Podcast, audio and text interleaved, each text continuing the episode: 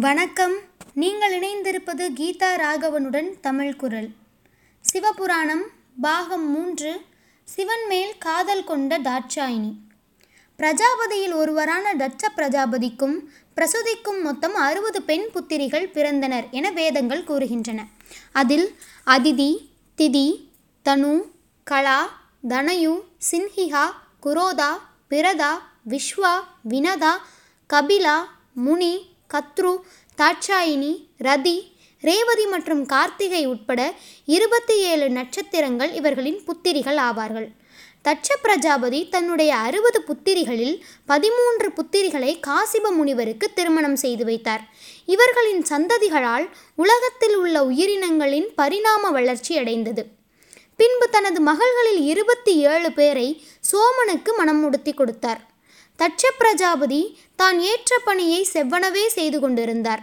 இந்த பிரஜாபதி என்னும் பதவியால் அவர் உலகில் உள்ள அனைத்து உயிர்களையும் ஒரு நெறிமுறைப்படுத்தி அவர்களை நிறைவுடன் வாழ வழிவகை செய்தார். தட்ச பிரஜாபதியின் அறுபது புத்திரிகளில் தாட்சாயினியும் ஒருவர். தட்ச பிரஜாபதியின் அறுபது மகள்களில் தாட்சாயினியே தட்ச பிரஜாபதியின் விருப்பத்திற்குரிய மகளாவார். தட்ச பிரஜாபதி மற்ற பெண் புத்திரிகள் மீது காட்டிய அன்பை விட தாட்சாயினியின் மீது மிகுந்த அன்பும் பாசமும் கொண்டார். தாட்சாயினி சதி என்றும் அழைக்கப்பட்டாள். திருமாலை வணங்கி வழிபட்டு வந்த பிரஜாபதி தன் வம்சம் மக்களையும் அவ்வாறு வழிபடச் செய்தார். தாட்சாயினியும் திருமாலை பக்தியோடு வழிபட்டார். தாட்சாயினி எல்லா வேதங்களையும் உபநிடங்களையும் முறையாக பயின்று தேர்ச்சி பெற்றார். இதனால் என்னவோ மற்ற பிள்ளைகளை விட தாட்சாயினி மீது மிகுந்த அன்பு கொண்டார். தாட்சாயினி இளமை பருவம் அடைந்ததும் சிவபெருமானை பற்றிய செய்திகளை அறிந்து அவரை பற்றிய தகவல்களையும் அறிந்தார். ஒரு சமயம் அவரை காணும் வாய்ப்பு தாட்சாயினிக்கு உண்டாயிற்று. அந்த நொடியில் சிவன் மீது தாட்சாயினி மையல் கொண்டாள். மையல் எண்ணம் கொண்ட தாட்சாயினி சிவனை எண்ணியே காலம் கழித்தார். பூஜை புனஸ்காரங்களில் ஈடுபடாமல் சிவன் மீது மையல் கொண்டாள். இதை அறிந்த தட்ச பிரஜாபதி தன் மகளிடம் ஏற்ற மாற்றத்தைக் கண்டு அதிர்ந்தார். அதற்கான காரணத்தையும் அறிந்து தன் மகளை சிவன் மீது கொண்ட மையலால் ஏற்பட்ட மாய வலையிலிருந்து அகற்றி தன் மகளின் எதிர்காலத்தை காக்க எண்ணினார். பிரஜாபதி ஆயினும் அவர் பெண் புத்திரிகளின் தந்தையாவார் பின் இந்த பிரச்சனையை தனது தந்தையான பிரம்மதேவரிடம் முறையிட சத்தியலோகம் சென்றார்.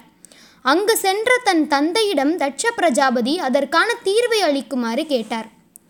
தீர்வை அளிக்குமாறு கேட்டு சென்ற பிரஜாபதியிடம் பிரம்மதேவர் தாட்சாயினி என்னும் சதி பராசக்தியின் அம்சம் என்று சிவபெருமானின் மறுபாதி என்றும் கூறினார்.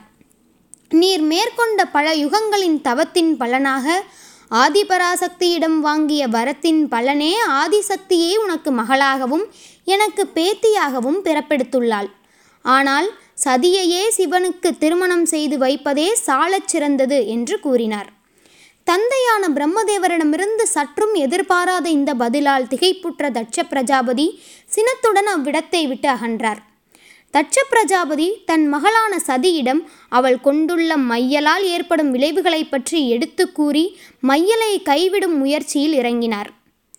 இவர் சதியிடம் என் அன்பு மகளே நீ மையல் கொண்டுள்ள சிவபெருமான் சுடுகாட்டில் வாசம் செய்பவன். அவனுக்கென்று மாட மாளிகைகள் எதுவும் இல்லை அவனுக்கென்று யாரும் இல்லை என்று எடுத்து கூறினார். தந்தையின் முன் சதி விருப்பத்தை கூறினாள். சிவனே என் பதியாக வேண்டும் என்பதே என் விருப்பம் எனவும் கூறினாள். தரகாசுரன் எனும் அரக்கன் சிவபெருமானை நோக்கி பல காலமாக உணவும் உறக்கமுமின்றி கடுந்தவம் புரிந்தான். அவனின் தவத்தால் மகிழ்ந்த சிவபெருமான் தரகாசுரனின் முன்பு உதயமாகினார். சிவபெருமானை கண்ட தரகாசுரன் செய்வதறியாது மெய்மறந்து நின்றான். என் பிறப்பின் நெடுநாள் பலனை யான் அடைந்து விட்டேன் என்றும் இவ்வுலகத்தை மறந்து சிவனின் முன் நின்றான். தரகாசுரனே உன் தவத்தால் யான் மனம் மகிழ்ந்தோம் அசுரனே உனக்கு என்ன வேண்டும் வரத்தினை கேள் என்று சிவபெருமான் தரகாசனிடம் கூறினார். சிவபெருமானின் திருவிளையாடல்கள் தொடரும்.